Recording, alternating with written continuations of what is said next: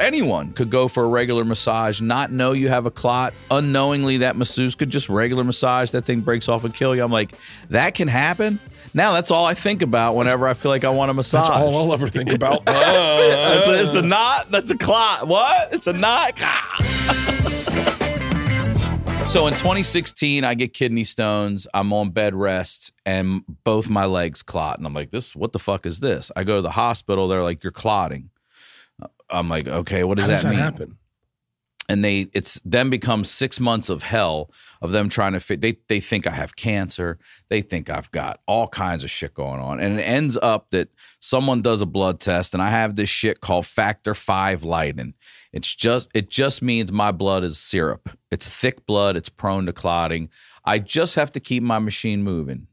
By the way the machine coming out this this month isn't it? Yeah, yeah, yeah, yeah. Memorial Day weekend. I can't wait bro. I'm a little nervous. I can't wait. C- congrats, by the way. Thank you. When I saw the trailer, I was like, "What a great fucking origin story." It's a, it's I'm It's I'm so really creative. excited for it, I- and I, I'm nervous. I, you know, I I mean, we'll talk about. I'm nervous. We'll talk I'm nervous about about, my this. special. I can't believe you, you know you got a movie. I don't know what I'll be have diarrhea every day. I uh yeah. There's I I never. You know, it's so funny. I thought I've I've always thought I've been putting out good work, and it's been, and it's been paying It's off. It's been great. But like I I think I don't know why Razzle Dazzle is different than the other specials, but it's got it's been it's so much bigger than Do- even Hey Big Boy, which was aired in the pandemic. Is Razzle Dazzle an intentional title? Yeah. I just learned what Razzle Dazzle meant. I looked it up because of your special. What does it mean? Do you know? No, For real? no. I just I like the phrase Razzle Dazzle. Ah, I swear to God. look Razzle Dazzle up right now, dude. I thought this was an intentional title. Noisy, showy, and exciting activity and display designed to attract and impress. That's me. Holy you, fuck, dude. that's me. It's That's me to a T. No, I don't know. I, I we I had a guy. I've said this before, but we I worked on this TV show on Travel Channel, and this guy John Burston was our um was our UPM. And our first day, even though he he's not a gay dude, but he has sometimes if he gets drunk, he has a little bit of a southern gay affectation, hmm and he just throw money at it. Oh, good. You gotta you gotta spend money to make money. That's how uh, it's the cost of doing business. He had phrases like that. And one of the ones he'd say all the time was like when our very first day of working, we have a crew, crew of 11, and the waitress came over and was like, uh, What can I get you guys for starters, for an appetizer? And he goes, Oh, razzle dazzle. and she goes, What does that mean? He goes, What do you think it means, honey? Razzle dazzle. And she brought out a bunch of really great apps. And then I've been saying it since that day forward. And I say it all the time. And it's I, I try to name my specials after something that comes out that I that you'll catch me saying a lot. Mhm. So I'm constantly promoting it. Like I say secret time to this day all the time. Do you? I say it on stage. I can't I say it constantly. That's my motto is secret time. Um yeah, I don't know. I'm not really certain. I, I'm nervous. I'm nervous. Wow. So I hope everyone likes it. They're gonna fucking love it, dude. So wait, go back to so so I, syrup blood. They find out I have syrup blood. So now everyone in my family has to get tested to see if they also have it because it's genetic. So my mother does not, my two brothers do not. So we deduce that my father gave this bullshit to me, right? Oh wow. And now we realize at that point that he no longer he died of a heart attack. He died of this bullshit. He clotted and died. And it made sense why there was blood on his toe now and shit. So he dies. Then we move in with my grandmother. And this is what we were talking about, where I'm giving her CPR and the fucking Jesus picture was tilted. And I think she was really trying to see Jesus, but I was blocking it while I'm trying to save her life. And as I'm thinking about it, I'm like, oh shit, she gave it to him. So I've had this thing since birth Holy shit. and I'm aware of it now. So I go for a back surgery. This is not kidney stones. This is back surgery. this is now. 2016 was kidney stones. This is now And literally you January. Do not know you have it yet. what's that. Well, you found out you had it when you had kidney stones, right? So Okay. now I know I have it. So they don't keep me on blood thinners. They just tell me you'll be fine. They put me Oh. on them to bring me back to normal. Shit, And they- because so when I got when I had this surgery on my elbow, Mhm. I had to get off my blood thinners because if they open you up and you're on blood thinners, you bleed out. That's right. oh fuck. So they don't put me on them, and they tell me when I fly, excuse me, wear compression pants. On long flights, get up every 90 minutes. I'm the guy that's got to go to the back of the plane, and I'm back there stretching my quads and shit. You know what I mean? Yeah. That kind of shit. So um, I tell every motherfucker that will listen, I'm supposed to go in for a spinal decompression um, surgery where my L4, 3, 4, and 5 are fucked. And it's been fucked since I was in high school. And now I'm turning 50 and I headlined the Troubadour last year, and it was the first time in 20 some years I had to sit on a stool on stage because both of my legs went numb. Really? I've been battling with left leg numb. So if you really watch me on stage, I'll usually sit back on my right hip just because Yeah. this leg is numb. Well, then they both started going numb, and I couldn't my, fuck. You ever this leg that? started going numb when I went to Australia. The last time I went to Australia, this leg was going That's a flight that'll kill me. that's a that's a flight that could kill me. I got to do it. I've already. If you're listening to this, I've already done it, but I got to do it coming up. This leg, I my I'm for me, it's sciatic. I Right. think. I think, and so my leg will go numb, and it fucking sucks. I I had these compression pants Mhm. that are they were like they inflate. You ever use those? I saw I saw you do those leg things Yeah, the I do day. those Are legs. those good? I have ones for the hips. I did the hips one time. Are they for circulation? Yeah, yeah, yeah, yeah. It- oh, I got to get those. Uh, I wish I had them here. I'd let you try them right now. They, they, well, maybe not. Maybe you might die. The talking to a doctor first. I could. but how's it feeling, Ryan? Ryan, Ryan. they Ryan? told me that Ah. I could go, or anyone could go for a regular massage, not know you have a clot, unknowingly that masseuse could just regular massage that thing breaks off and kill you. I'm like, that can happen. Now that's all I think about whenever I feel like I want a massage. That's all I'll ever think about. Way to destroy the massage That's what I'm industry. Fucking shit. Oh my Could you god. imagine if it really dipped? Oh my like god. There's so many ways to fucking die. fucking. Can you so imagine? many stupid ways. Look, you got a little Yeah. lump here. That's it. That's a, it's a Uh, knot. That's a clot. What? It's a knot. I didn't know you could Oh, die like that, dude. How scary. Okay, so Dan Van Kirk calls it my Gilligan's Island. This was supposed to be a three-hour outpatient procedure for the spinal. What were they going to do? So they were going to go in and they were going to clean up. Uh, it's sort of an arthroscopic for the back. Like they had to re-drill the holes because the nerves weren't flowing freely through the canals. And then there's a bunch of gristle and bone spurs and shit. Get all And that out of there. This is not just the blood thing. Is my back is fucked up from high school. From what? I'm weight training. Did you have weight training in high school? Yeah. as a class. Oh right? no, no, no, no. This was a class. And our high school was I graduated 91, right? So I'm 50. Our Me too. our weight training was if you could 300 bench, 500 squat. We don't give a fuck how you put that 300 and 500 up, but if you can do it, you're getting your name on the wall and you're getting a t-shirt so you could walk around the school and show everybody I'm I'm strong, not smart. I never got to 225 in No? high school. In college, randomly, I got to 225. Right now, I'm benching. Uh, I'm benching. I think 275. Yeah, I was gonna I'm say I to thought I saw you I'm gonna try to get to 300 because I'm. Uh, The highest I ever did was 300 in college. Jesus, Yeah, I was strong. Jesus, that is strong. I would rep 225 10 times, no problem. yeah, that's a good feeling. I'm on juice right now. You know what I? Are you? Oh yeah, it feels so good. Fucking writhing through my veins.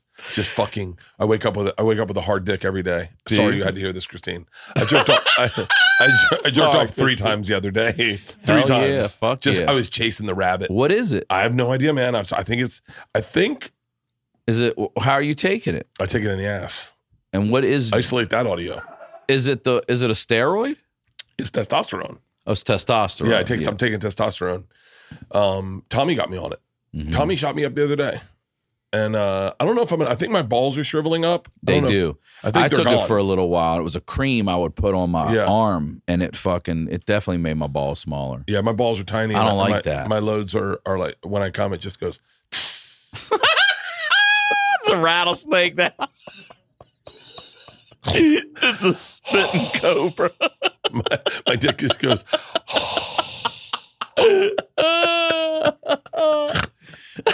But I don't need it. It's, it's less cleanup. it's true. Like I, I'm, I'm down for just the feeling. I Yeah, would just love the to just feel- have the yeah, feeling. go back to the eighth grade. That's all I want. Yeah, nothing came out. Hell yeah, hell my yeah. I'm dick's going got the back dry, to dry bed. heaves. and then I just hold its hair. Don't worry, I hold your hair. Hold your hair back.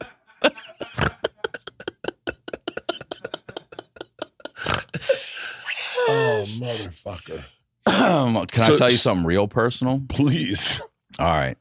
Oh, I hope this is so creepy. I keep my pipes clean, right? I'm I, I'll if if I'm not in a relationship, I'll just I'll masturbate like you say Okay, two yeah. three times a day. And I would say to the doctor one time, I go, hey, these this cholesterol and blood pressure I'm on is supposed to make me not hard or whatever, but I'm like I'm like jerking off two or three times a day, and he's like, you're just bored. I was like, that's your advice? I'm bored.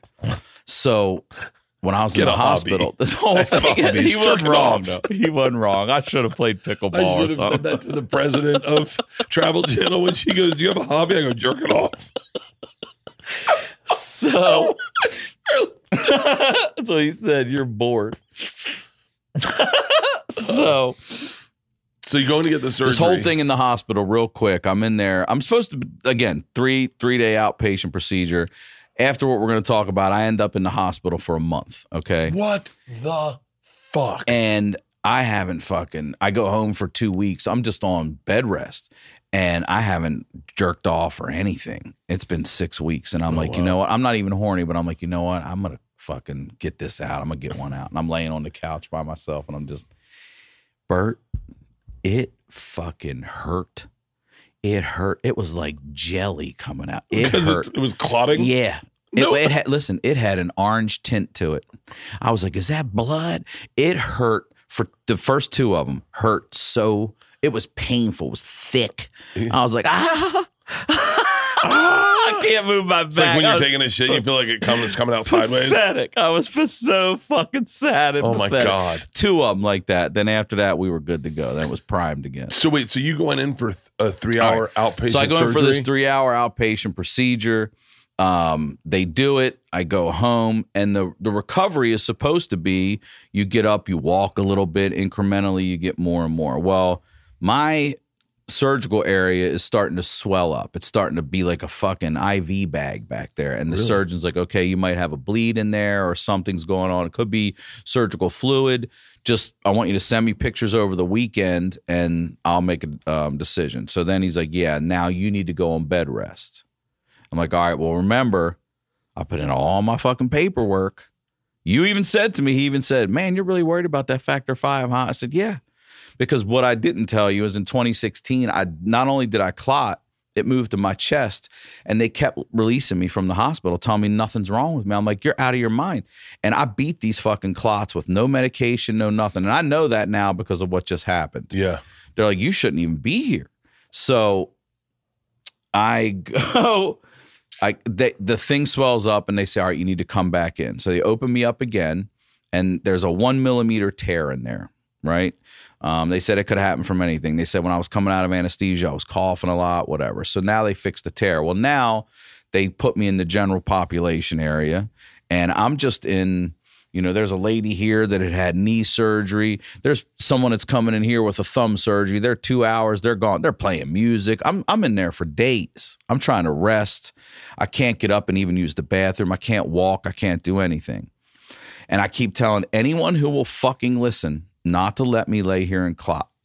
It's only supposed to be three days. Three turns into four to five to six. And you're sitting in Gen Pop. I'm not sitting. I'm laying on my back, Bert, oh fuck. helpless, like a vegetable. I can't move. I can't do anything.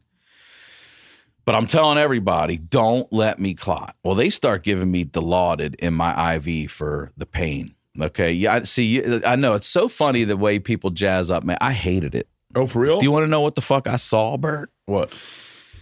I started tripping hard. I saw, like, if you were talking to me right now, I would see chunks of your face bloody fall off and Whoa. hit the table, real. And then I would see the bone under your face, and I'd be like, and then you would have a mask on because they make you wear a mask in hospital. I would see it just going flip, flip, flip, flip, flip, flip, flip, flip. flip. Yeah, I can see how that wouldn't be enjoyable. And I was like, so I called the nurse over. I go, listen, I'm tripping. I'm seeing flesh fall off your face while you talk. You got to get this shit out of my IV. This lady next to me, Curtin, she goes, I'm seeing it too. Her name was Cheryl. I said, Cheryl, you've been tripping over there? She's like, I'm tripping. I said, get this shit out of my IV now. Now, this is all as as Dan Van Kirk DVK says, theater of the mind. I don't see anything. My I'm in curtains. I've got a little net at the top, but I can see ceiling tiles. This is all theater of the mind. So Really? diagonal for me is a junkie. Okay.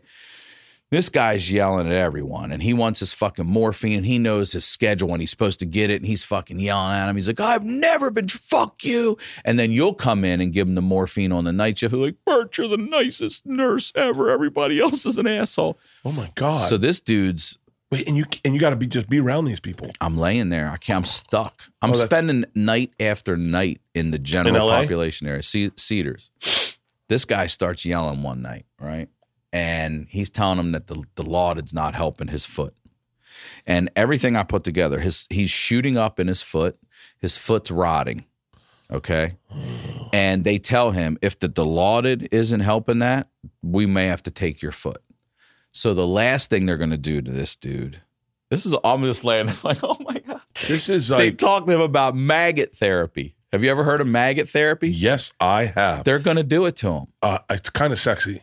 What do you mean? I don't dude? know why. I don't know why, but it just it just fucking turns me on. It's me primitive as shit. Yeah, too, isn't hey, it? Mm-hmm. pull up maggot therapy, Halston. This will fucking freak you out. You know what that is, Christine? Oh my god. It's when they let the maggots go in to eat all the dead, Dead rotting flesh, flesh. yeah. And then they'll, they'll put maggots in there and then they'll wrap it. And they'll and yeah, look at it. Look, this is lo- what his foot looks like. Like this here is what I'm seeing in my mind. Yeah, look at that. Look at that. Look at that. Go to one of those pictures. I don't know why that turns me on. Look at that shit. And the maggots eat all the bad shit. Yeah. And then they fucking flush the maggots out. And you get. God damn it. So this is what they're going to do to the fucking guy. And if how much then that fun- doesn't work, How much fun would that be on the bottom of your foot? oh, look at that. Adios. Oh. oh. I mean, I don't want that because I'm Oh. sure it hurts, but wow. Adios foot if they can't Fuck fucking save this me. guy. So Wednesday rolls around. This dude's arguing again. He starts fucking pop. He's going nuts.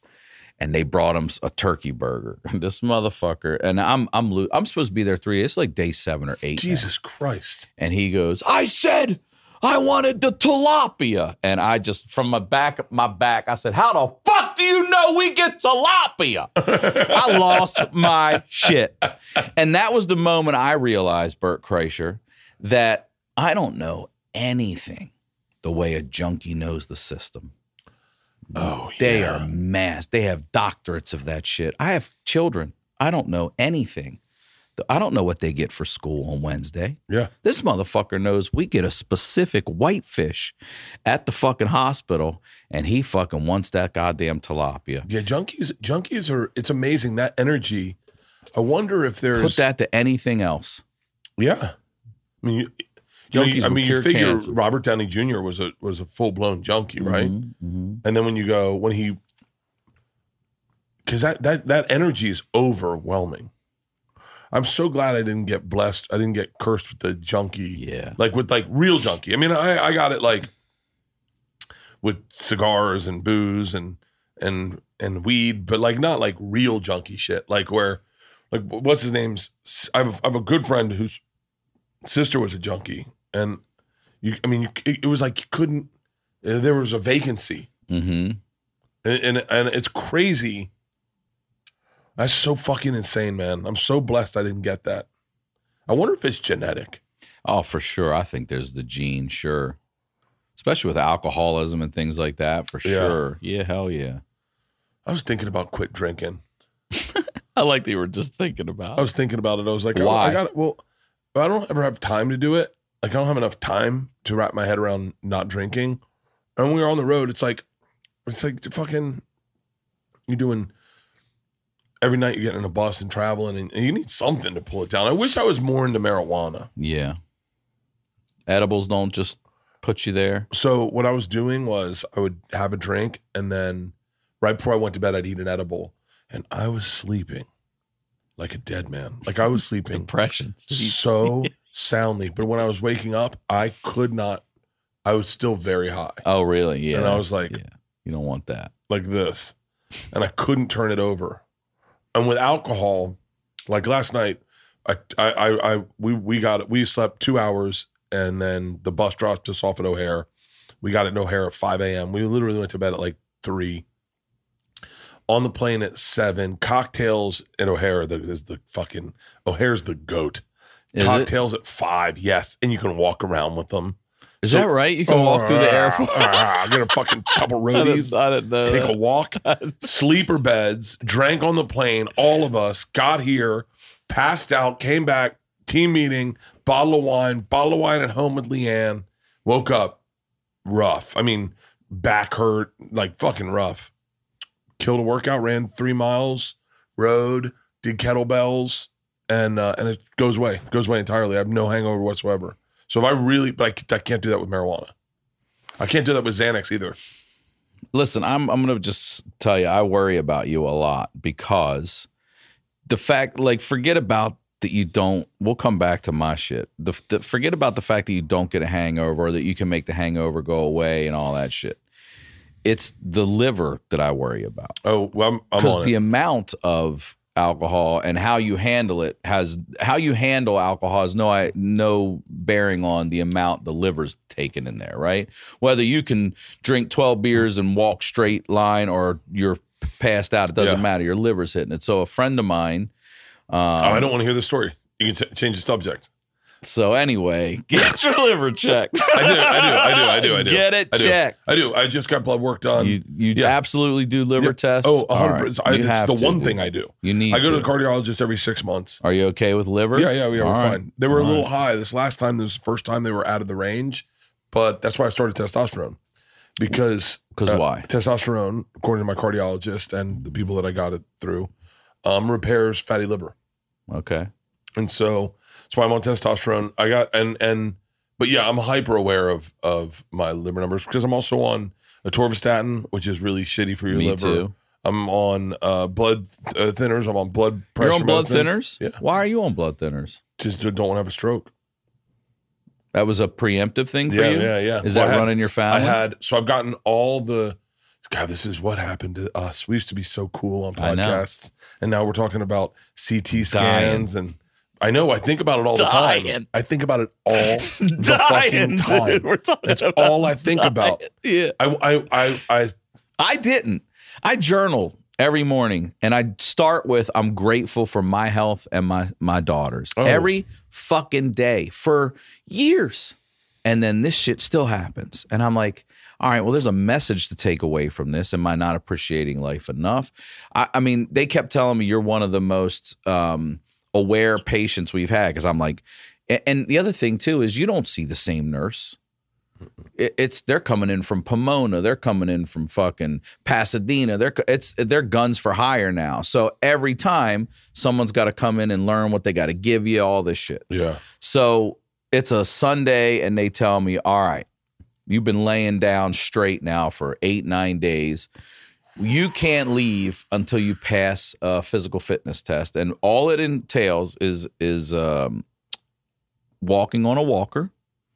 And then I have to do a stairs test because I have steps going up into my home, which I got in that place I don't know how many years ago. Thank fucking God I have stairs. Why? I'll tell you why. So Sunday comes and they're like, "All right, you need to sit up." And look, you could be dizzy. You could be, you've been your body's been laying on itself for eight nine days. So I sit up and I'm fucked up. I'm dizzy as shit. Total like bed rest, and this is because of the back. Yep. So they're like, all right, we're not doing it today. And I'm like, fuck, that was Saturday. Excuse me. I'm like, God damn it. So Sunday they come back and I get up and I'm fine. And he's like, all right, take this walker. And I mean, senior citizen circle. And I do it. And he's like, that's fucking awesome. And I, I'm laughing. And he's like, we're done for the day. I'm like, dude, come on. He goes, I'm serious. You can overdo it. He said, yesterday you couldn't even get up out of the bed. Today you just walked the circle. And I'm telling you, in my world, that's a big deal. And I was like, okay, I'll listen to you. He goes, tomorrow you have to pass the stairs test and then you can go home. And I'm like, great. So tomorrow comes, it's MLK Day. And Sunday night, they tell me we're going to put you in your own room. And I'm like, why? I'm leaving tomorrow. I hope that that that that was foreshadowing something black happening. Interesting you say that. So um, I'm going to make it work. So I'm like, just leave me here. I'm going home tomorrow. Like, don't transfer me. And they're like, no, we're putting you in your own room. So I'm like, all right, maybe I'll get a good. I don't have to listen to this tilapia asshole because all night. By the way, if you've ever been in a hospital, there's always one of these, and there was one when they moved me up to this guy. Oh, all night, all night. That's what he would do until you Really? gave him his medicine. Oh, and I'm like, fuck, you can't. So they move me into my own room with a door that shuts. And again, I'm just in general population the whole fucking time. I get my own room. I go to bed. I wake up in the morning and they dope me full of fucking drugs. And I, I, I tell them, don't do that. So then this physical occupational therapist, excuse me, comes in and sh- I'm like, look, I really want to go home. And they just loaded me up with drugs. Will you come back at noon so I can do this test without being fucked up? Because I want to pass it. I want to get you the in fuck pain? out of here. Yeah, I'm in a ton of pain. So um, she's like, okay, I'll come back at noon. She goes, how do you feel? And I go, I just feel weird today. I don't know. I feel weird. She's like, okay, do you want to do this? I go, 100% do this and get the hell out of here. She comes back at noon and she brings this little step stool. She makes me walk up like this and down normal. And she goes, all right, now I want you to go up sideways like you're holding on to a rail. And I go, okay. She goes, how do you feel? I go, the stairs are no problem. I just feel weird. She's like, are you all right? You want to do this? I go, yeah, I want to go home. So I go up and down the stairs. And I'm telling you, it's like sitcom timing. She said, Mr. Sickler, as your occupational therapist, I can tell you that you have passed a necessary test to go home today. And then I fucking collapsed on my bed. Swear to God. She goes, Are you okay? I said, I'm clotting. She goes, What? I said, I am clotting. And she calls the doctor. He comes in. He's like, What's going on? I said, I'm clotting. I know I'm clotting. This has happened before. I told you guys not to let this happen. I, what do you feel? I said, I feel three elephants sitting on my chest. He goes, Okay, keep talking to me. You might be having a heart attack. I said, Oh my God. I hadn't even thought of that. I go, Oh my God. What? And uh, he texts my blood pressure. You could also be gay. Listen, there's a lot going on. listen, we'll get to there's that. a lot going on. Are you trans? Okay, hold on. He's either having a heart attack, he's gay. But you might have AIDS, man. This is bad. This is really bad. That's the kind of shit they're throwing at you. You're just like, ah, God. And uh, and he goes, keep talking to me. And then I go, oh no. He goes, what? I go, here comes heart attack 101, and boom, the pain in my left jaw down the no, arm. no, no. No. He goes, you might be having a heart attack and clotting. And I blacked out. That was it. That's where I should have died. That's where death was right there. Shut the fuck up. And the funny thing is, with going one back to love, with no one you love around you, that fucks me up. That fucks me up really bad. I want people like, oh yeah, that No. can't. You don't get to pick. Yeah, dude. All right, maybe I'm gonna quit drinking. Yeah. Keep going. Keep going. So going back to jokingly the black thing. So I'm telling you that morning, I wake up before they give me the drugs and stuff. And there's a I'm black blacking out. I'm blacking out. It's MLK Day.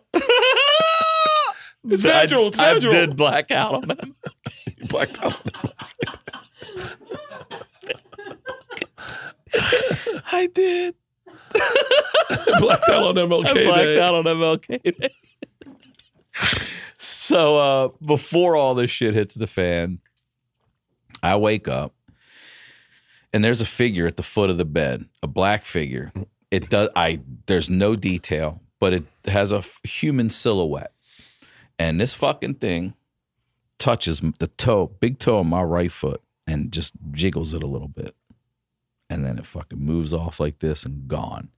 And I was like, what the fuck was that? And then boom, all this shit happens.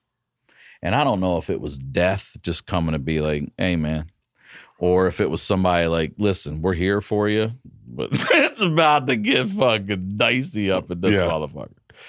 And um, I wake up, I come to, and there's this nurse standing over me. And I mean, I knew I wasn't going home, but what came out of my mouth was, Am I still going home today? And she's like, Your discharge has been canceled. And I'm like, What happened to me? And now they're rushing me to CT scans and everything. And when I finally get settled, they come in and they tell me that I did not have a heart attack, but my heart is now, it's swelled, it's now swollen.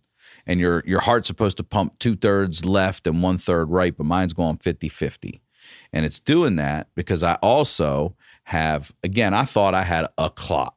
I have massive pulmonary embolisms covering both clots. And I'm like, what? They're like, you should have died today. Like, you don't understand. I go, I get it. Like, if I would have passed that stupid. eh, Also, it's I- also like so many things. It's, I've never been happier to fail a test in my fucking life. Yeah. I, I passed that test a day earlier. I'm home. and Oh, I say, hey, oh, I, and I call And then you're dead. 911 and they go, no, you don't. No, Yeah. you don't. You don't get it. Like they go, the hospital where you had your daughter, great hospital to have a kid. But they sent you home last time. This hospital happens to have love that. a program that deals exactly with what you're dealing with. However, you come in with this outlier factor five thing, and now you're basically a, I'm this is my words case study for them because they are super intrigued by you and they want to make sure you fucking live. So now I go, they're like, fuck your back. Now I've got a, uh, so from the spinal surgeon, I have a pulmonologist, I have a cardiologist, I have a hematologist, and they have an oncologist coming to see me. Just not because I have cancer. He's like, you do not have cancer, but it's a blood disorder. So I want to work with you as well. Like, great. You can't fucking leave this hospital until every person, there's like 11 of them on this team, says you can go home. And I was like, great. Great, because if 10 of you say I can go, but one of you says I can't, I want to know what the fuck that guy or Yeah, that yeah, lady. yeah, You know, like, shut up. What are you seeing Shut that you don't up. fucking like? So they tell me that then they say this one and they're like, you know, you need it's it's it's really a scary time for you right now. You could stroke and I was like, "Stop." I didn't even consider stroke, Bert. Bert, I didn't even consider the stroke. And I was is- like, stop. This is giving me so much anxiety. I had two rules in my room. Don't tell me any more shit that could happen to me, and don't tell me I'm going home tomorrow anymore. Yeah. You're not allowed because every time it was tomorrow, it was two more days. And it's two more days because if they see something they don't like, you got to fast. You got to fast for 12 hours, and then they take the blood, and that takes a fuck. So it's a two day thing, right? So I wake up to that. They tell me that I, I three different surgeons come in and they're like, "You should have died today. Like you don't even understand. Like not just a hospital, this one on Mhm. Earth saved your life. Like you, you shouldn't even be. Your numbers are stupid. You shouldn't be here." One surgeon every day, this guy's coming by to tell me, "Hey, you should be going home tomorrow." He's checking the shit. This guy comes in, he's crying. I go, "You can't be crying for me, dude. This is not how this is supposed to work." And he's like, "Every surgeon." Has one patient they remember forever. I go, get the fuck out of here, dude. Do not. Don't tell me I'm the one. He's like, you are the one. I'm like, come on, dude. Tell me what what number two is. Yeah, Who's the guy before me? He goes, okay. He said same thing happened to another guy. He's on bed rest for a while, and they're putting him on the the pain meds, and he hadn't shit. Now he hadn't. I and I knew I didn't shit for over two weeks, and yeah, and I'm regular, and I didn't shit for over two weeks. This guy doesn't shit for almost a month. And now he's about to get out and he's driving from Cedars to Fresno, right? It's a few hours. And the surgeon's telling him, I don't want to release you until you take a shit. Like you're going to fucking, you haven't gone in a month. Yeah. I'm not comfortable telling you you can go until you do that. You got to drive. Guy's like, nah, I got to get out of here. He's like, again, you can leave on your own, but I'm not signing you out Yeah. dude walks out of the room just into the little area where the other rooms are and fucking collapses. And they call the surgeon. He said get an ultrasound on his stomach right away. Dude's abs ripped open from shit. And now he's now he's And once, septic. and, oh, now dude, he's right happened- back in the to my- hospital. That happened to an ex girlfriend of mine's mom.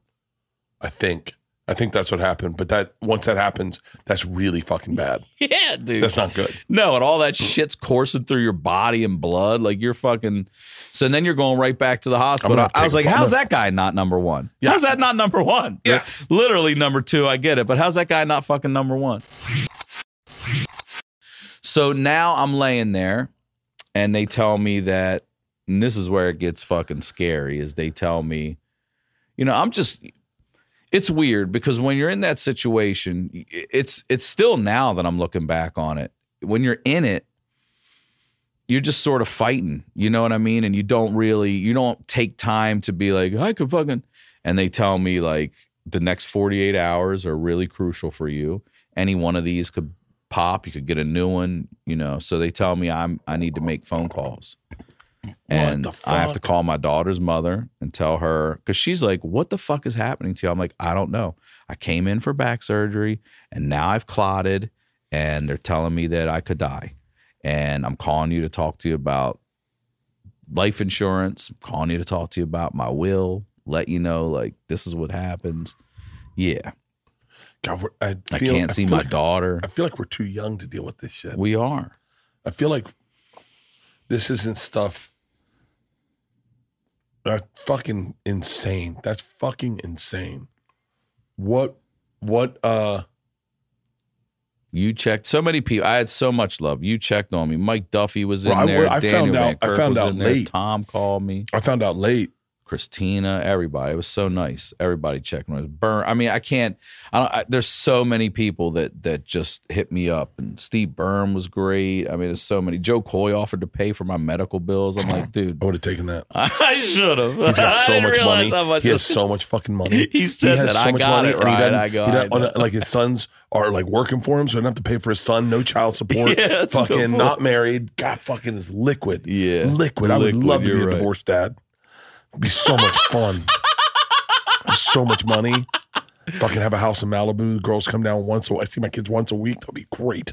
once a week. Maybe once a month. Let LeeAnn do all the heavy lifting.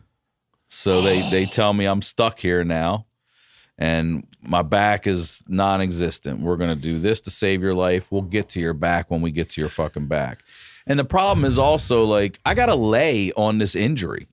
That you Yeah. know what I'm saying? It's so stupid. And man, I'm in there, and Bert, I'm telling you, they put the Dilaudid back in my fucking shit again, and I'm having wild nightmares.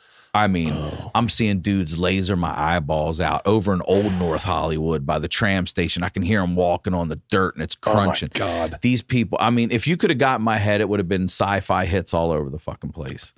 And there's another lady, and she's, oh, all day long. That's the thing that's killing me.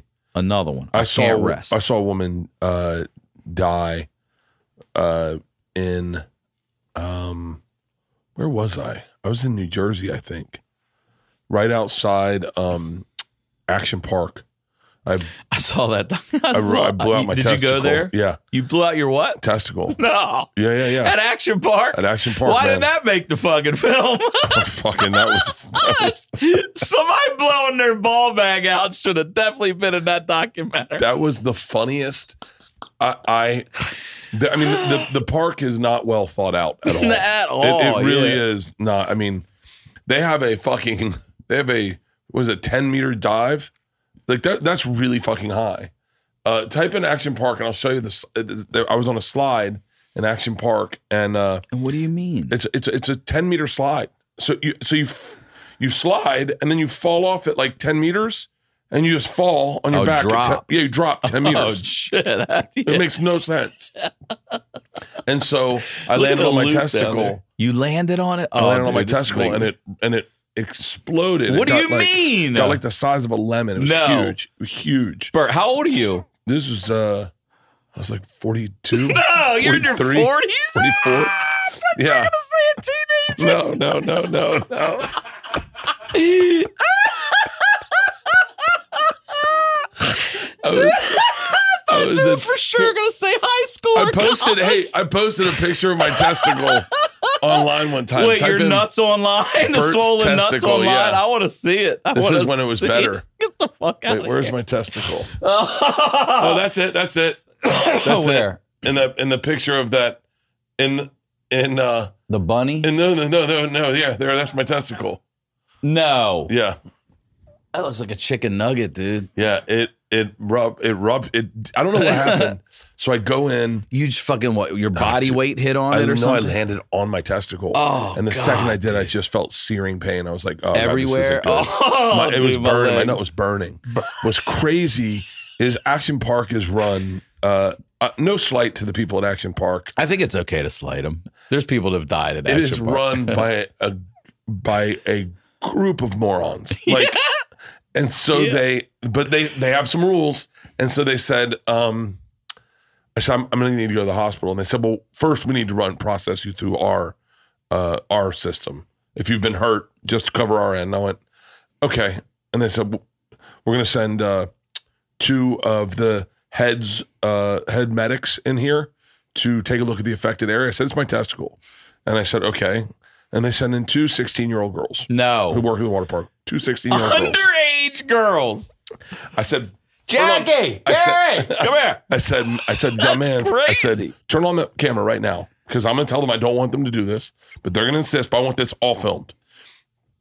This girl has not, I don't know if she'd seen a guy naked up front. She definitely has not seen a 44 year old dude naked. and with a testicle that looked like this. Yeah.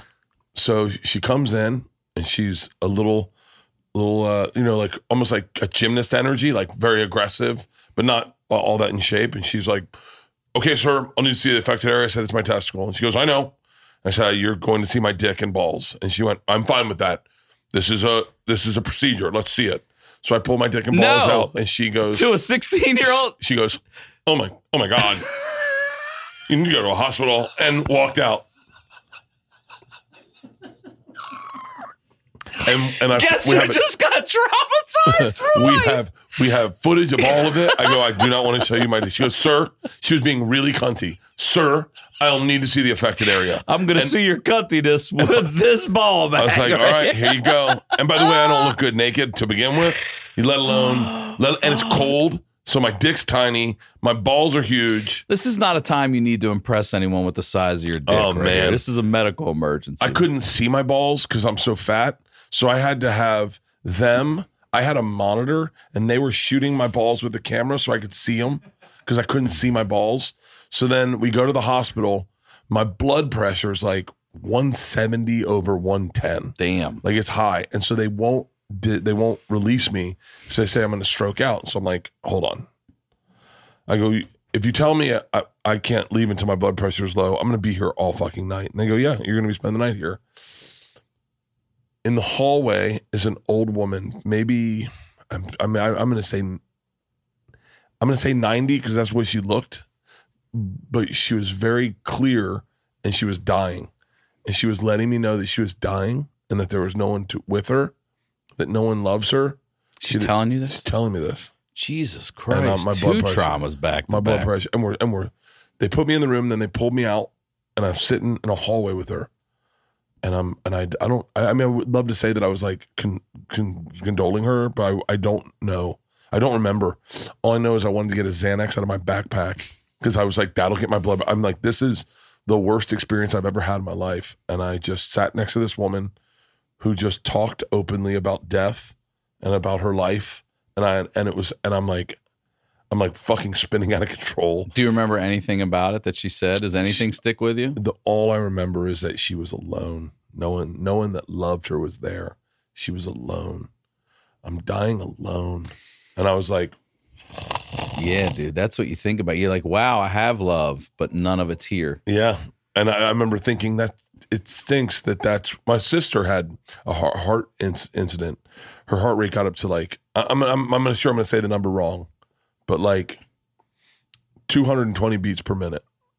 It was when they came when the ambulance came in. They were like, "Hey, you know, we're just checking in." uh, You know, and my sister Kylie's like, "I think I'm having I think I'm dying. I think I'm having a heart attack. My heart's racing." And they're like, "It's fine. It's fine. You're gonna be fine." And then they and one of the guys like, "Hey, you're the machine," and I was like, "Hey, what's up?" And then they real quick he goes, "Her heart rate's 250, 230." Uh, well, okay. Uh, and then they start that you realize how serious it gets. But there is a weird thing in those moments where there's a calmness that comes over you, where you're like, "We're at least I know we're safe." Like we got all these people around. That's what that was my fear when I left the hospital. I was like, I don't have a button to push where a team comes in. I got to Yeah. tell you this because you're going to get a kick out of this. So I'm, you know, you're. I'm. That's my lowest. It's the lowest I've ever been. I'm on my back for a month. Like I don't. I, I didn't get up higher than 30 degrees for a month. I, when I got home and rolled to my side, I cried. I hadn't. I hadn't moved. I've Yeah. been just literally. So this one surgeon who was fucking awesome comes in and he's having real talks with me. And I'm like, look, you know, is this the end of marijuana? I smoke. He's like, you can smoke marijuana. Don't smoke cigarettes. Don't smoke cigars. Don't vape. No alcohol. You're on blood thinners. but you can smoke marijuana. And I'm like, I go, I can't fly though, huh? He goes, you can fly. And I'm like, how? I can't get over all this. And they're telling me that it doesn't affect the, lo- you have to rock with what you have and it goes away when it goes away. So you still have the embolisms in at the time. Yeah. I still have them now. They said it could take a. They're so big. It said it could take a year for them to go away. So I live with them, and I just flew to Austin and everything. That was my first test in New York. That must have been a fun flight. So this fuck. It was so much anxiety, but I was You still a nervous more, flyer? I'm afraid my chest is going to explode. Might get all over you, guy. I um. The doctor says to me, he goes, he knew how I was feeling. He goes, listen, you did nothing wrong. He goes, your friend who played basketball break his arm. I go, first of all, Oh my god. how do you know who I am and how do you know he's my friend? He goes, let's just say my cousin's a fan of comedy. I, or my brother is a fan of comedy. I go, okay. He goes, he stupid. Funny, but stupid. You did nothing wrong. Don't beat yourself up. And I go, okay, thank you, dude. I said, by the way, you can come to any motherfucking comedy show. You ever want to come to the God, comedy your friend, me The up. big fat one.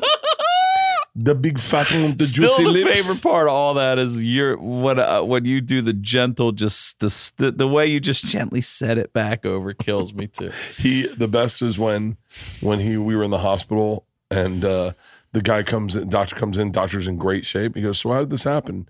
And tom goes we were playing basketball. And he goes why would two old fat guys play basketball? And i looked at him and i was like it's a great question. And he was like man you, you can't be playing basketball. And tom just played basketball again. Yeah, I know. fucking idiot. Um, he's in great shape now though. Yeah, he is. he looks great. His his his uh I'm I'm envious of his of his, this isn't going to sound right, but I'm envious of his life right now because he's got young kids. He's in great shape. He's in love. They're in a new city. They're meeting new friends. I go, that would be fun. I feel like he's at the beginning of life, and I feel like uh, my George just came home from college. Ila's going to college. uh, We think maybe maybe she'll just be a DJ in Ibiza. but like, uh, but like, I feel like all the fun that he's about to have is just starting. Even though he's an old dad, yeah, but it's a book. This is a chapter. That's all. It's not the Yeah. book. You're in a different chapter. I'm in a different chapter. You are. I mean, you. Uh, so, uh, who was it? Just I just had on the other day. Um, oh, Sean Patton. Oh, he's He so goes, good. "Are you going on the Bert cruise?" I said, "Hell no, I'm not going on the Bert cruise, man. I can't. I couldn't hang for half a day on the Bert cruise." Oh, But I'm saying you're doing all these different things. You know what I mean? Yeah. You guys each have your own. You both look. Both of you have changed the fucking game. None of our heroes were flying in private jets or taking fucking tour buses everywhere, selling out arenas and stadiums and all that shit. None of our comedy heroes did that. None of it. You It's guys kind of- have hacked the system. Y'all, so many of you have done it now. Jo Koy, Andrew Schulz, Rogan, all you guys. And it's really fucking inspiring, but it also shows that it works. That formula works. So fuck the industry. I mean, there used to be a network called Comedy Central that would tell you you weren't funny enough to be on their network, and we're all still here, and they're gone. isn't that crazy? They're gone. They're a production company. I have I I think I've thought I recently thought I was thinking about the people that told me to quit comedy. Um and I don't mean this as like a victory dance, but like but like the the guys that ran comedy clubs that told me that I should not do comedy.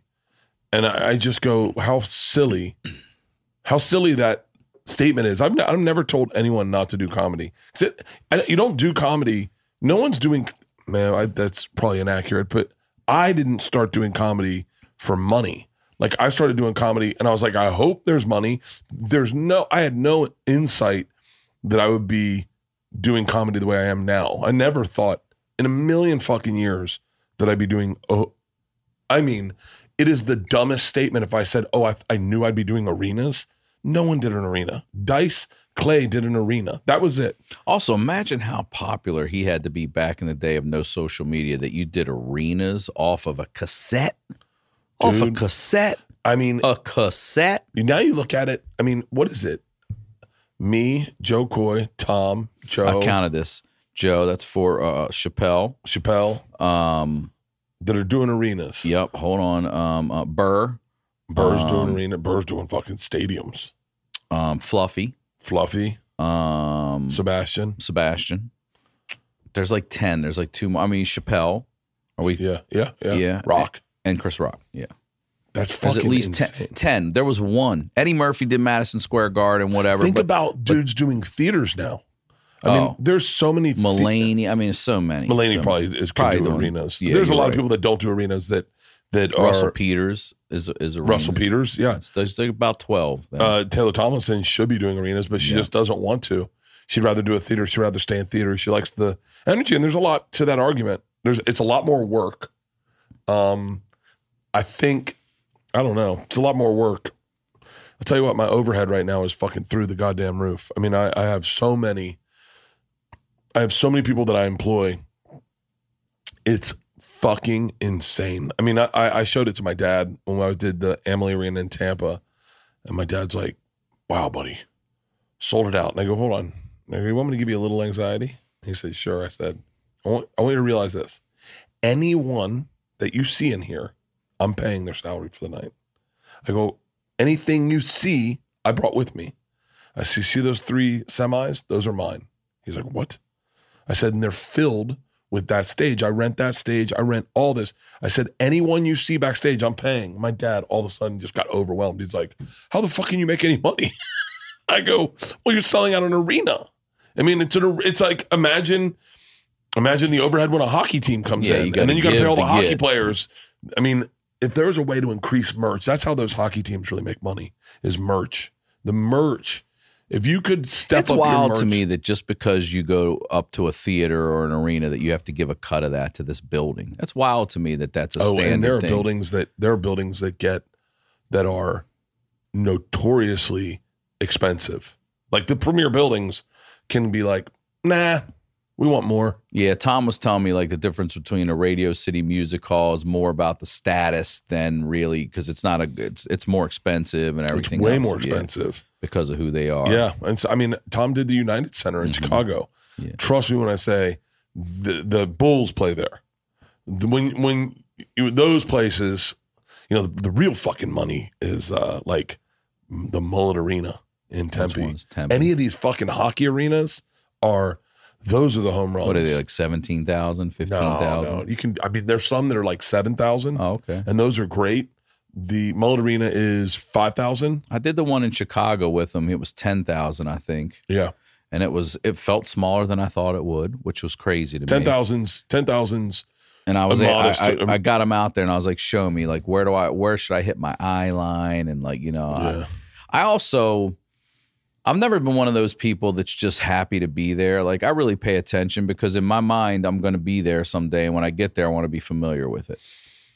Uh, I, I wish. I wish. I had had. I wish I had done. Yeah, but you had no one to pave that way. You Yeah. guys are the ones that We didn't even fucking have- trailblaze and I'm just walking through the fucking trail. when we when Tom and I Tom and I opened for a guy for a long time that was uh that was like our mentor so to speak and uh he never even did a theater when we knew him like he just did clubs so we, Mhm. our, my only frame of reference was clubs Right. I didn't want to do theaters because of it because I was like I don't know anyone doing theaters and there and then the whole rub on theaters was it costs more but you if you can add shows you can make more money it was like and I was just like what the fuck and then I did my first theater tour and then I, as soon as I did a theater tour, I was like, "Oh, I'm done.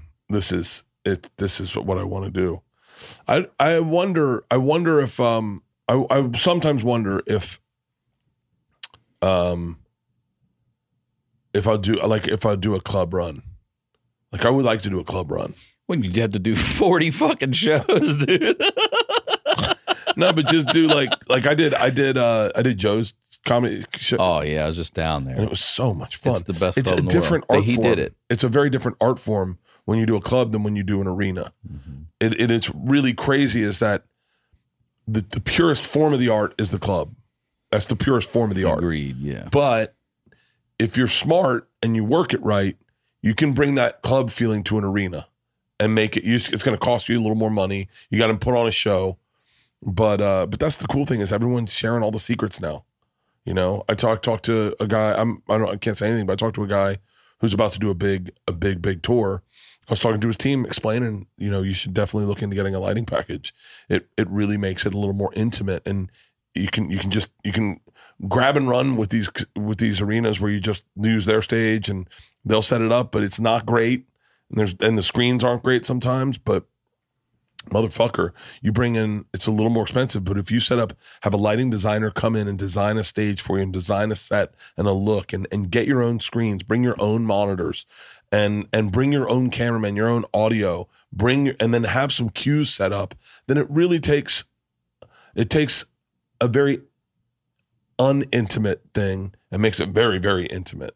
And so that's what I've done with this. I'm really like uh you know, you don't make as you you, you spend more money.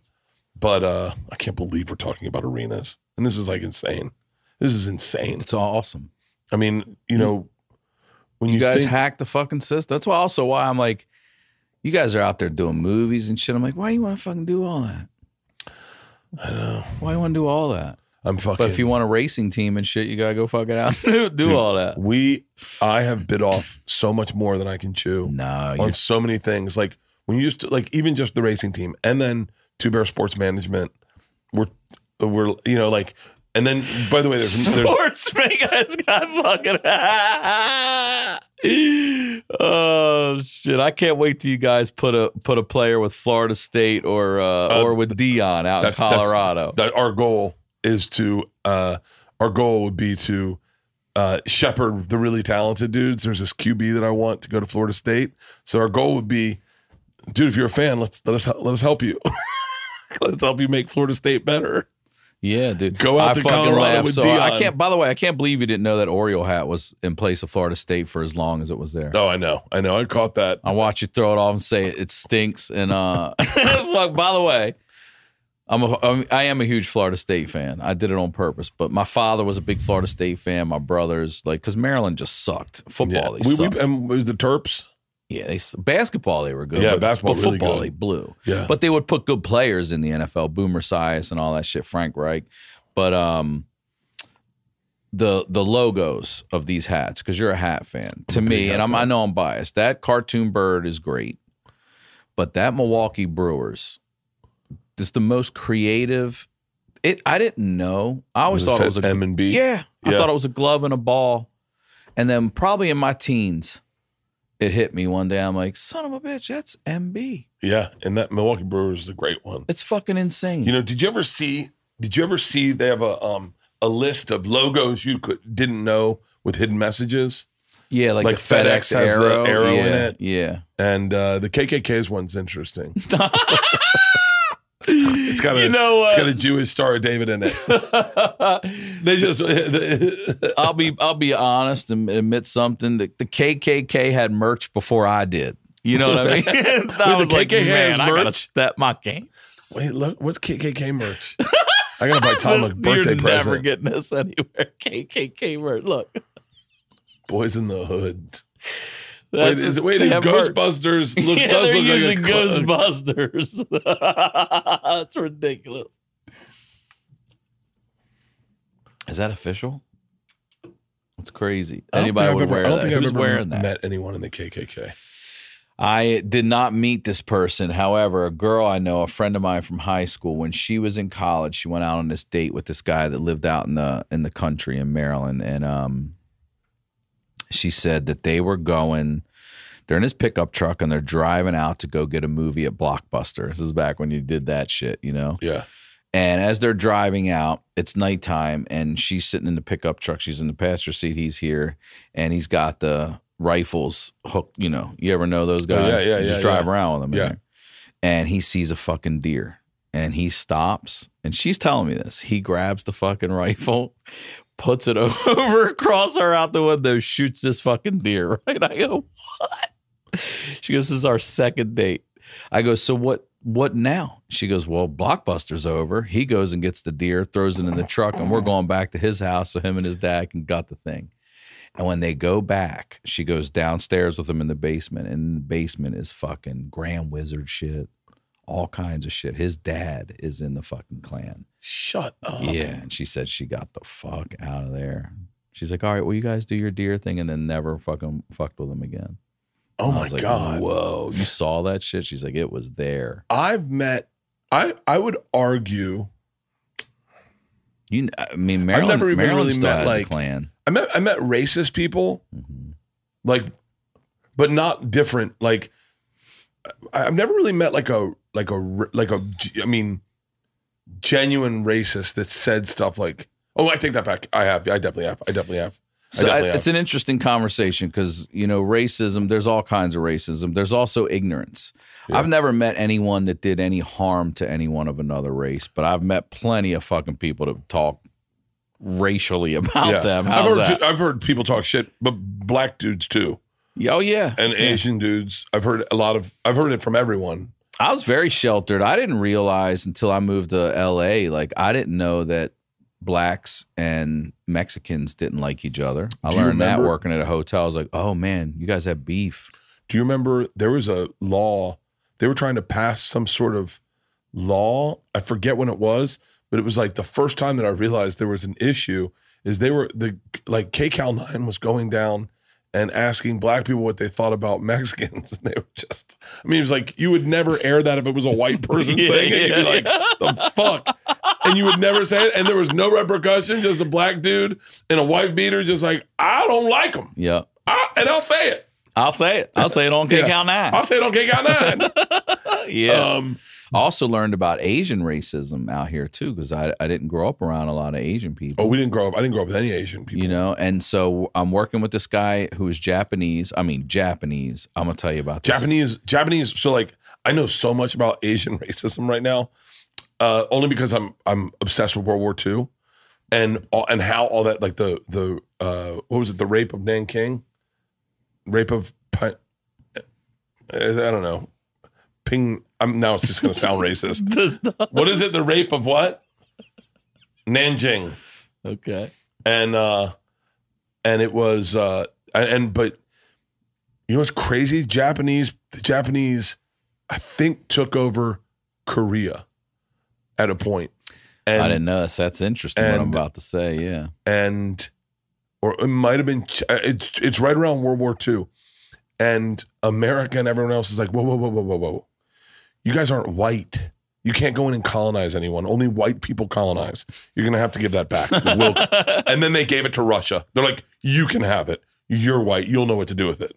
Um, but yeah, Asian racism is fucking. Well, he was Japanese, and we had this beautiful Korean girl who worked with us. And man, we would all be like, "Man, she's pretty," and he's like, "She's a dog," and we're like, "What?" Like, you don't think she's pretty? He's like, "No, she's Korean. She's a dog." We're like, whoa, wait, what's that all about? So then he explained that Japanese feel they're the superior race of the Asians, and that the Koreans are the. I was like, what? There was so much of that shit. I got I, I- accidental racism or unintentional is my favorite. So oh, I um, know. No, my, my, hold on. My my favorite. My I'm favorite. give you my three of favorite. them. Go ahead. My favorite is when someone that is woke says ra- something racist, and then they didn't realize they did it. That happened. That happened today. That happened today. I, I can't. I can't out anyone. I can out them, but you got to edit it out. Okay. Start beeping. One of the most woke people I have ever met in my entire life. Very cognizant of it. When I got Hitler's teacup, was actually outraged. Outraged, and I, I was like, "It's a joke. It's not funny." And I go, "Okay." Today we're watching uh the Chef Show with uh it's edit. I mean, edit almost all of this out. Like just beep it. And so no, no, no, leave it in, but beep it. I go, yeah, that's uh, Roy Choi. She goes, uh, I think you're a little wrong on that. And I went, what? She goes, that's David Chang. I go, no, that's Roy Choi. And she goes, um, it's David Chang. And I go, ooh, are you being racist? And then she started panicking. They don't even look alike at all. They don't even fucking kind of look alike. And so, and I could not stop laughing. She's she's done that a couple times where she'll she is trying to be woke, but she'll say the uh, uh, uh, something that's a tad bit fucked up, and it I makes me so excited because I say things fucked up all the time, never to hurt anyone's feelings, but I just say fucked up things, and then I just go, yeah, you know, I don't know what I'm, uh, you know. it's the best to witness it though. Wait, tell me what your favorite All is. right, so there's I've got four of them actually. So this uh, one time I'm working this uh, production job, and it was right when Chipotle had come out. At least got new and popular, and and someone at lunch was like, "Why don't we all go to Chipotle?" And someone was like, "What's Chipotle?" And this Asian girl goes, "It's it's like Subway for Mexicans." I was like, "Holy shit! You did not just say that." but it always blows me because I'm used to always hearing white people say racist Yeah. shit. When I see another race say racist shit, I'm just I like to sit back like, here we go. Oh, dude, but here the best the best is when when you when when you would watch on ESPN when they give the mic to a football player and they're like, "What do you think about gay marriage?" and they'd be like, "Now, man, I think it's a sin. I think they're gonna burn in hell." And and it was a black dude. Um, Black dudes, black dudes consistently have been a tad bit tone deaf to the LBGT community. And it is the fu- I, I, mean, I wish I could go into detail. I of play what- about that gay shit. I mean, yeah. I, Yeah, I- like, uh. there was a guy. I can't say anyone's name because I don't want to out them, and, and and I don't know they don't care. There's a guy I did a TV show with one time, and they wanted us to wear leather shorts, and he went off on a tirade about gays. Just because they were leather He's like, shorts. Ah, I'm not no fucking and and I was like, I was like, I was like, you're not allowed to say that. And he was like, I'll say whatever the fuck I want. And I was like, okay. I go, but just giving you a heads up. There's like gay people that work on the show. Like they might be offended. And he was like, I don't give a fuck. and I was just like, all right, never All right. mind. Never mind. You're right. You're right. They don't, they don't have feelings. One time, a buddy of mine, his brother's on the city bus in Jersey. He's sitting there by himself, and this black lady and this black guy get on. And he goes, Hey, do you want me to get up so you guys can sit together? And the black guy goes, I don't know her. oh, dude. Uh, I'll tell you when I did. I'll tell you when I did. Right when I had Georgia. Right when I had Georgia. And then, he, and then was- she sat next to him. She had to sit next to him. He was just like, Oh, shit. I don't know her. I don't know her. I said I was in Atlanta doing the funny farm, and I was at the pool, and this uh, Asian lady had her two boys in the pool, and I was like, twins. It's got to be a lot. Oh, no. She goes, they're not even related. They're not even related. and I went, I'm so sorry. I'm so sorry. What are the odds? Oh, I did it. I did it the other day at a coffee shop. I go, uh, I said, I said the the barista was a was a uh, if not transitioning, possibly could or might transition, or just looked like a mid transition human. And I said, uh, I he said oat milk or cream, and I said oat milk, but a lot, please. And he poured. I go, thank you, sir. I mean, ma'am.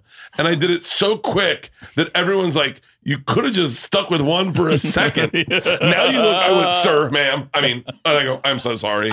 And he goes, no, it's sir, it's fine. And I went, okay. All right, another one. This is our friend Eric Lundy. You might know Eric Lundy. He's in a Chinese restaurant one time. You know, in a, most Chinese restaurants, the uniform seems to be white shirt, black pants. Yeah. Just seems to be. this Asian guy's walking by with a white shirt and black pants, and he just leans out of his booth. He goes, "Excuse me, can I get a refill?" And the guy's like, "I don't fucking work here." I was like, "Yeah." Uh, I got a good one. I got a good one. My buddy, keep his name. No, edit his name out. We moved to LA together, and it's just after Christmas. and his mom got him a cool red fleece.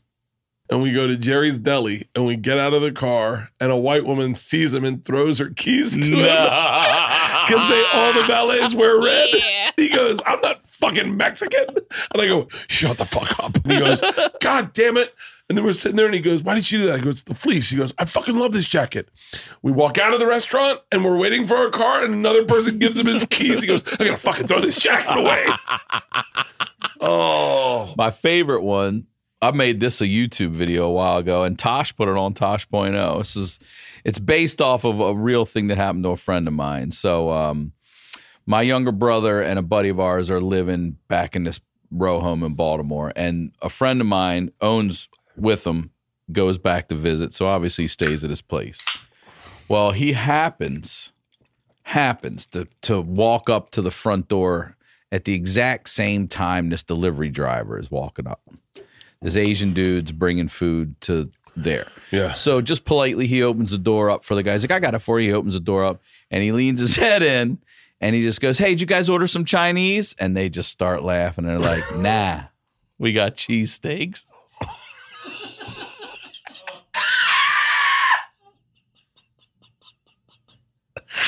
This motherfucker just assumed that only Chinese people deliver Chinese food. You guys order Chinese? And he Oh. stood there. So my brother and our buddy just start counting their money slow. And he's just holding the door, standing there. And he's like, You Oh. motherfucker. God And they're like, Wait, it. wait, count it again, count it again.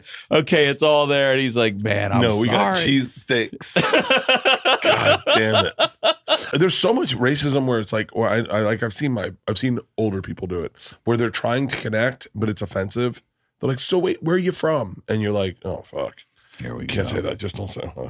No, but you're really dark. Like where? Like uh, What part of the world? yeah, what part of the world? I'm just curious. I want to know. And you got some fucking guy going Baltimore. yeah, from here. Yeah, man. from fucking here, motherfucker. Like that, that I understand that, but like the, the miscommunications are fucking. I have a joke that I'm trying to figure out. I'm trying to figure out if it deals with race at all. But there was a black chick at a. Um, I was at. Uh, I was at a um, CVS getting my or Rite Aid getting my medication. I was on the road, and I've had this happen a couple times with we- with weird miscommunications. Real quick, sorry, that's good to know. You can have if I'm out of blood thinner or something, Yeah. I can have CVS hit up a CVS and go Yeah. get that shit. All right, Yeah. that's good to know. I was hoping that would be the case. And so this guy recognized me and he came over. There's a black chick in front of me. We were six feet apart. And so she's in front of me.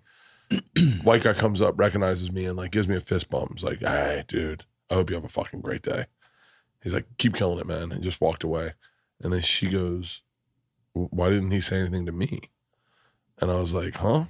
She was like, is that like some white guy thing? And I went, oh no. And then I was going to tell her I'm famous, but I just went, I smile a lot. She was like, huh? I go, yeah, it happens to me all the time. Like I smile a lot. And so people just come up and they just wish me good things. And she was like, oh. So then he goes up to the, she goes up to the counter and the dude behind the counter is a big guy with a beard. He looks around her and sees me and he goes, oh, I can't wait to wait on you, man. And she turns around smiling. She goes, I was smiling right then. and then she followed me around the store, which is weird because usually we follow them. And so there, that's the joke, With maybe. Security. Yeah, but we, she followed me around the store and she was trying to figure out why that happened.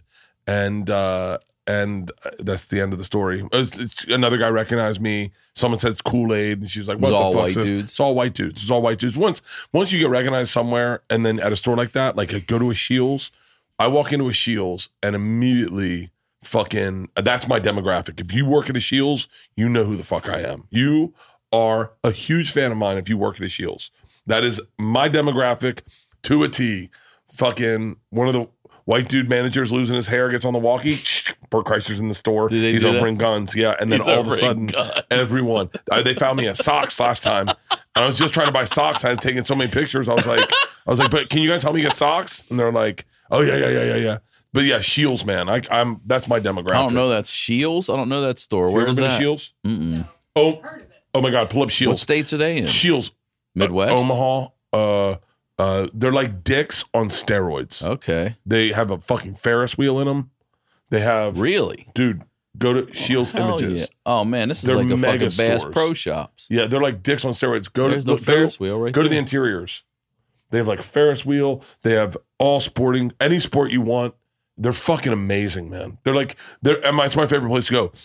M- As a kid, as a kid, if my dad and I had like a Saturday afternoon and we weren't doing anything, we'd go to a place called Sports Unlimited on uh, on Hillsborough, and it was a it was a sporting goods store. It's a really big sporting goods store, and it was fucking awesome. And we would go there all the fucking time and just walk around. It was like the funnest thing to do. Is like just take your time, like a gr- but you didn't even need to buy anything. Just walk around. To this day, and when I moved to LA, if I had ti free time, I go to Sports Chalet and I just walk around. I go to a sporting goods store and it just calms me down Me too. and I can walk around for fucking ever, and I feel healthy. I feel good. I feel That's like what I I'm, do at the Bass Pro Shops. There's so much Dude, to do. You can fish there. Bass- they have a shooting range in that They motherfucker. got An archery in- range. dude. Bass Pro Shop. Bass Pro Shop is is is a little bit more wide of a net, in my opinion, because like I can get into like like I- going the knives in there. I Mhm. always buy a knife if I go to any of these places. I wish we had like. I wish we could buy. Gun- uh, My daughter's eight and she's super into knives. She likes my knives. I'm like, you like knives, huh? She's like, yeah, Oh. and smiles. I'm like, okay. fucking Ila. We dropped George off at college, and Ila says uh, she needs a knife. I said, "What?" She goes, "For protection, she needs a knife." So we buy Georgia a knife, and then Ila goes, "Hey, can I get one?" I was like, "Yeah, baby, whatever you want." She buys a knife with an eight-inch blade. Fucking Rambo. Oh it's a, it's, yeah. it's it's it's like a fucking it's it's a good looking knife. It was sleek and black, but it had an eight inch blade. So I said to her the other day, she goes, "I fucking lost my knife." I said, "Really?" I said, "Where's the last time you remember having it?" She goes, "School." I go, "You took it to school?" She goes, "Yeah." protection. I go, babe, you go to an all girls Catholic high school. What the fuck you bringing a knife, an eight inch blade to school? She Yeah. goes, you never know, Dad. You just got to be prepared. So, and I'm like, it, it was a cool fucking knife. So I was, I got to buy her a new knife. We're going to see Cocaine Bear today, Are you really? tonight. Yeah. LeeAnn's got a big, uh, I'm trying to decide if I'm going to drink tonight. I may not, but if, if I don't drink, I want to take a Xanax. But if I can't take a Xanax, because I got to do Jared Logan Paul's podcast tomorrow, hmm and if I take a Xanax, I'm not I'm not available for like another day. I'm just like this, huh? Yeah, those things make me black out. Yeah, I love them. I wish they were good for you. They're not. No. They're really not good for you. Like I will take I will take a quarter or like a half of it.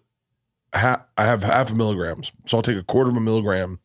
Um, I mean, e- every blue moon. I don't take them very often, but man, it's the best feeling is when it kicks in and the world goes and it lands and it slows down and all your anxiety isn't there and you're like, "Oh yeah, I'm doing really good in life." That's shrooms, man. I was at Rogan's club, uh, just like an appetizer on the table. There's these, they were fuck, they look like shroom, like the roots of the goddamn thing. They were like, I'll show you a picture. They're like this thick, about this long.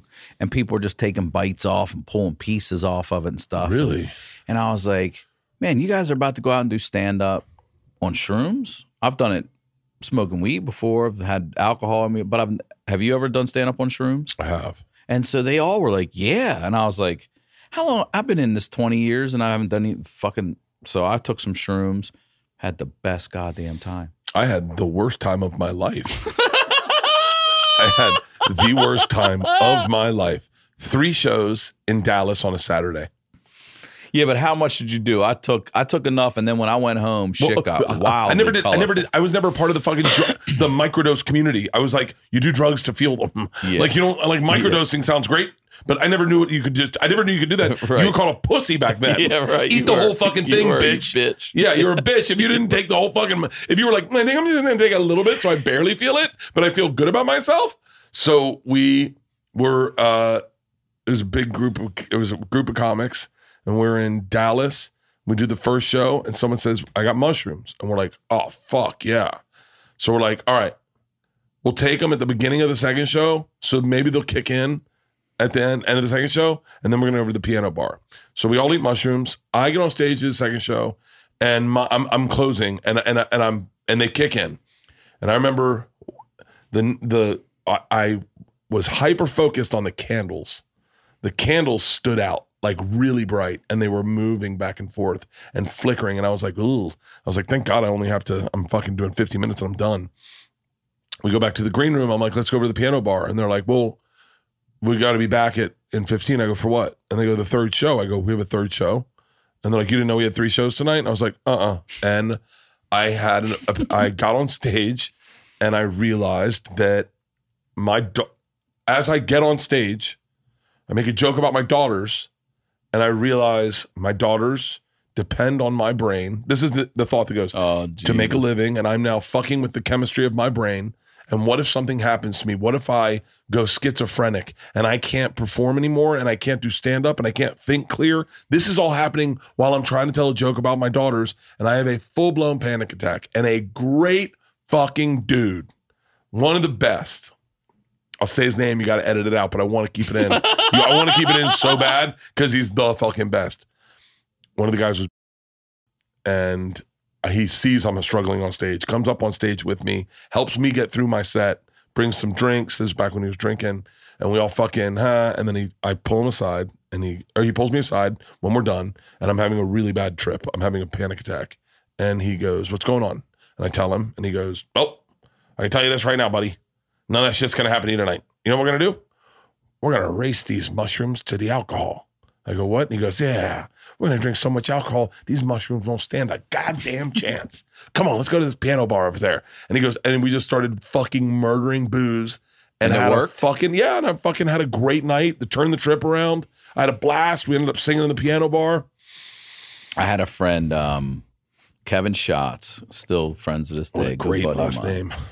Um, What was, back it, what was it, Mar- Margot, Margaret Schott? What was the woman who owned the, Marge Schott? yeah. the Cincinnati Yeah. Reds, the racist fucking owner back then, Eric Davis and those guys. Um, This is the late 90s when I'm out here. I'm in college. It's 94, actually not mid 90s. And um the um Pink Floyd's coming to the Rose Bowl. And we're like, fuck yeah, we're going to see Pink Floyd at the Rose. You don't even see concerts like that anymore. Yeah. And he goes, This married couple I know is going to join us. I'm like, Great. So we all get there and we're chilling outside, tailgating with everybody, hanging out, smoking weed, and and she brings shrooms. And I just I don't I just go, nah, I'm good. I'm just gonna smoke weed and drink. And the three of them do shrooms. We go in and it's a great summer night in the Rose Bowl, and fucking the pigs have inflated and they're bouncing on the fucking sides, and the concerts kick ass. And I look over, and here's Kevin here, and then the lady and her husband. That's the four of us going this way. And I look to my left, and I hear this dong, and I look back over, and Kevin's gone. And I look down, and he's fucking collapsed but it's bleacher seating. So his feet get locked under the bleacher in front and he goes down and the people behind him were scared. So instead of catching him, they move out of the way and his head hits the bleachers and he breaks out into this full on seizure. And he's shaking and he's stuck under there. And they're like, Is he epileptic? I go, I don't know. And I'm screaming. I'm I just start slapping the shit out of him. Oh, yeah, there's the pigs. I'm punching them. I'm fucking doing any, I'm shaking him. And he finally comes to.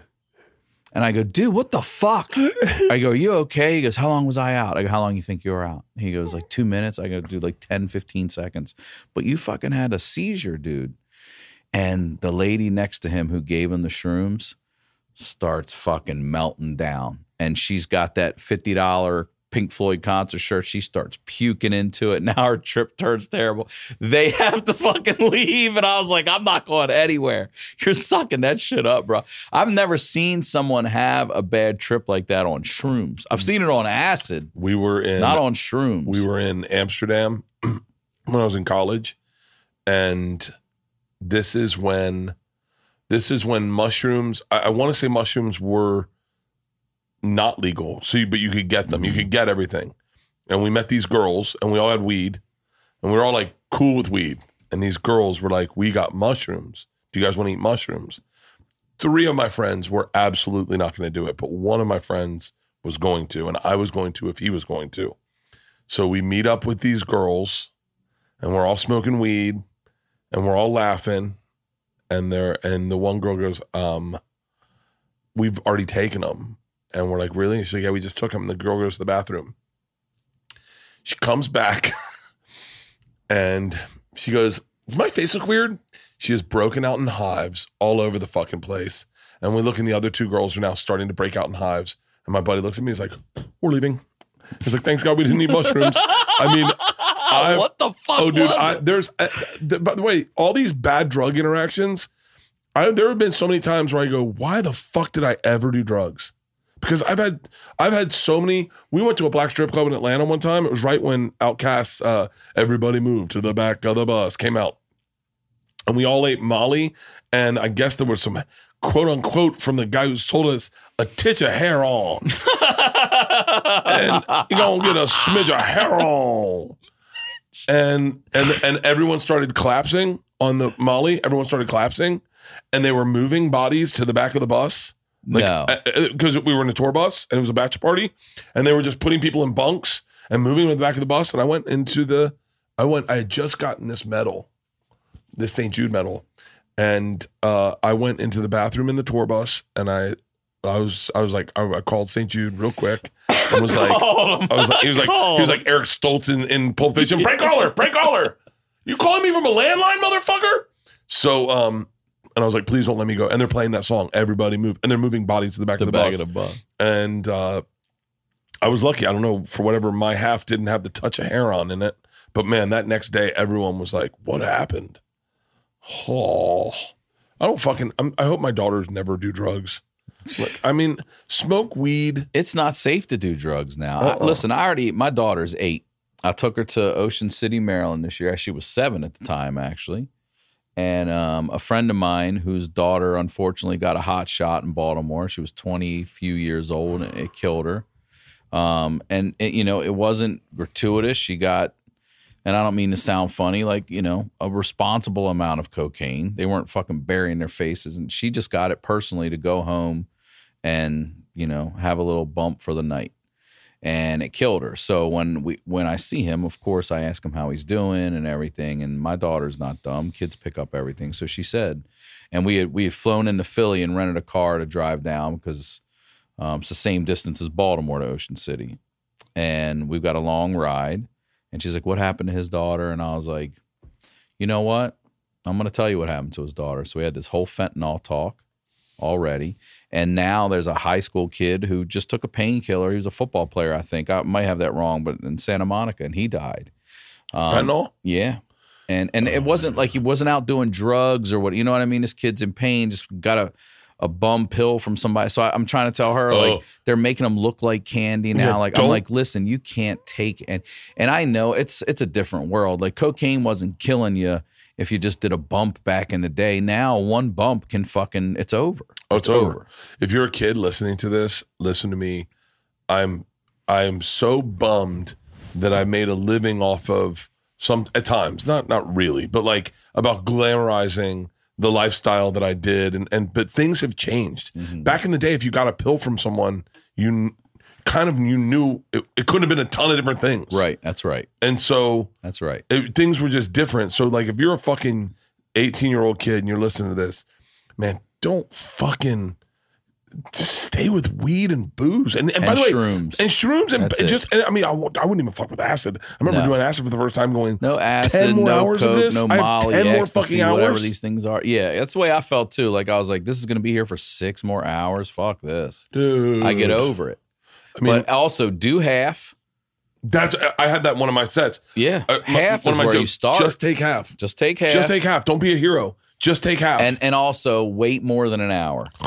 Don't Dude. be like it's only thirty minutes. Yeah, I- I- we- wait another thirty. we had we um we were in the tour bus and look um, I'm, once again i'm i mean it's marijuana so it's fine but this is another nightmare horror story about marijuana Nightmare. You just, it's so that's how you say it I got one out of you. I can't believe. so- I can't believe we got a nightmare. maddie smith decides we're going to play edible roulette and so she empties a bunch of edibles gummies into a, a thing of just regular gummies and we all take one Oh, I and see. then we all eat one. And Pete, my assistant, immediately says, I have definitely had marijuana. This tastes like shit. And he goes, and I'm like, for real? And as I taste it, I go, wow, I've had edibles a lot. Never have I noticed the marijuana in them. Like, I, but I was like, I got marijuana too. I go, how much are these? She goes, 10 milligrams. And I was like, really? And she goes, yeah, there are a hundred of them in this bag, and they're all 10 milligrams. And I'm, as she says that, I'm looking at the bag, and I go, so funny. Looks like there's how did I ever put a hundred gummies in there? And then we all eat them. Everyone gets edibles randomly enough. And then Maddie realizes what she says and she goes, I think I made a mistake. There were 10, 100 milligram edibles. And I was like, Maddie, I go, we've all eaten 100 milligrams of marijuana. It's a lot of marijuana. That's a lot. And she goes, uh, uh oh. And Moses Storm is with us. He's chewing on a second one. no, And he's like, no. they're 100 milligrams? And we're like, oh my God. So then Maddie grabs another one and goes, I'll go in there with you, Moses. Peter, my assistant, goes, I'm going to bed immediately, gets in bed and, try, and tries to fall asleep. good luck. dude, I woke up in the middle of the night with what I can only describe as a searing panic attack. Like a searing.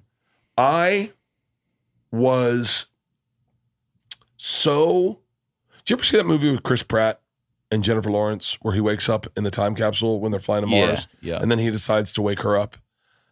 I, I've, I was walking around the tour bus at four in the morning, hurtling through space, hurtling through space. Things were loud. Everything was loud. That's all I can remember. Everything was shouting at me. And I was like, do I Chris Pratt someone and wake them up and welcome them in- into my hell so that it's my hell's shared with someone? Or do I just do what Chris Pratt should have done? And I uh I just made myself another cocktail, uh, tried to listen to music, got back in my bunk, which was uh, it's I mean, being in a bunk that fucking high, and you're like, and and I was like, I kept believing we Those were flying. bunks. Well, you're not. You're sleeping in the back though, aren't you? No, I sleep. I made a, I made a big miscalculation, and uh, I, I I booked out a bunk that's like a crew bus, so it's just bunks for everyone. 'Cause I, I wanted everyone Those to feel like bunks are like coffins. well, I like them, but I wanted everyone to feel. I was asking everyone to stay in the bus, so I didn't want someone to feel like, well, yeah, you can ask us to stay in the bus. You have your own room. Right. We're all living in bunks. I want us all to feel the same, and so, uh, so I got that bus, and so now, but it's it's not the best idea. It's fun. I mean, it's fun. When what what are you doing? Have you been on the road at all? Just with Tom's bus. Really? Oh yeah, I have my so I have a tour. Well, I haven't because of my health shit. I had to Yeah. wait to be able to fly and all that. But I'm starting my tour at the end of May. It's called the Ryan Sickler Live and Alive Tour. Alive and alive. And uh, you can just go to my website, ryansickler.com for dates. I'm hitting um, Fort Wayne in May. I'm oh, going to there's a great strip club in Fort Wayne. Oh, There's a great strip club. I think it's called Christie's. Christie's. No, no, no. Is it what? It's a great strip club in Maine, in Fort Wayne, I, and it's the only place I that uh, there's a there's a like oh, we've only been to strip clubs where they're fucking hilarious. Like and and like we went to one called the the Bu- Ala- Great Alaskan Bush Company in Alaska, which was I mean fucking, I mean they're. I, the fucking stories we went we almost went to big owls the other day in uh wherever the fuck we were playing. Where did we play? Where was i yesterday? Isn't that crazy? i don't know where i was. That's crazy. That is crazy. Yeah uh great alaskan it company. i was with um i was with uh uh someone i work with. I work with all women right and so i tell i tell them i said this uh, great alaskan bush company is it's cool. It's like a chill place. It kind of it kind of reminds you of deadwood a little bit so that's, what it looks like. And i go and it's it's chill. It's more people hanging out drinking. The way strip clubs were in florida that's what they were. Every night you ended up at a strip club with everyone. You just went there. And so like I, i've always had that vibe of like it's fun. It's it's a good time. So we get there and i'm not paying attention and i'm sitting next to uh one of the young ladies i work with uh, i won't say her name so i don't have to out her. And she is she has a look on her face like i go huh? I go what's going on? You having a good time? She goes it's it's full nude. I said what? She goes this is full nude. I go no it's not. She goes um look at the stage and there is a woman on all fours that we can practically see through. See through. And I'm like, and I'm like, oh my god, we gotta get the fuck out of here. Oh my god, and I have all these women in here. Like I was like, come on, let's go hang out. And everyone's like, uh, this is aggressive.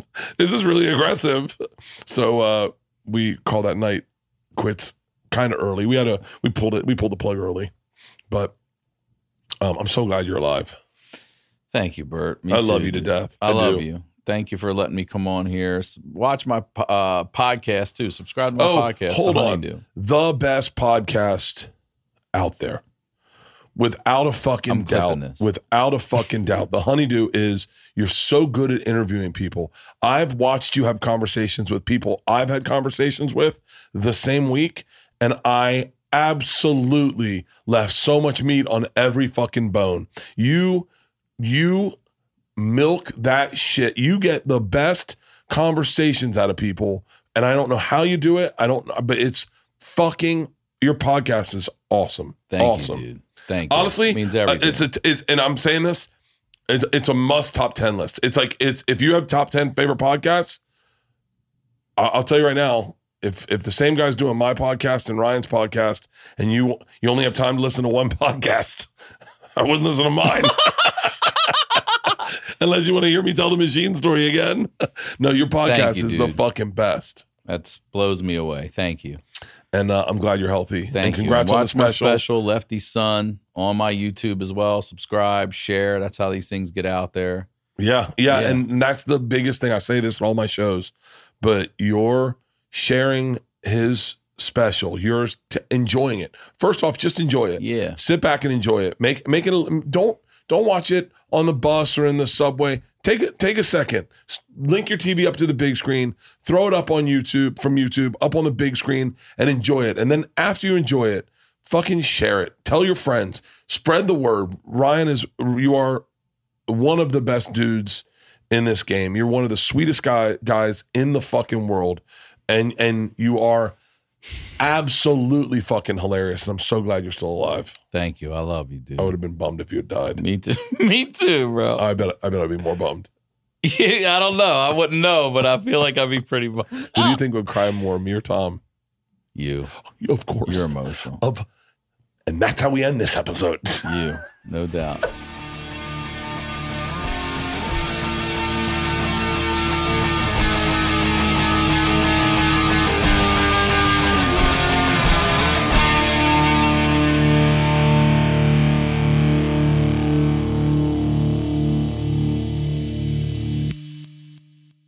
This episode was brought to you by The Machine.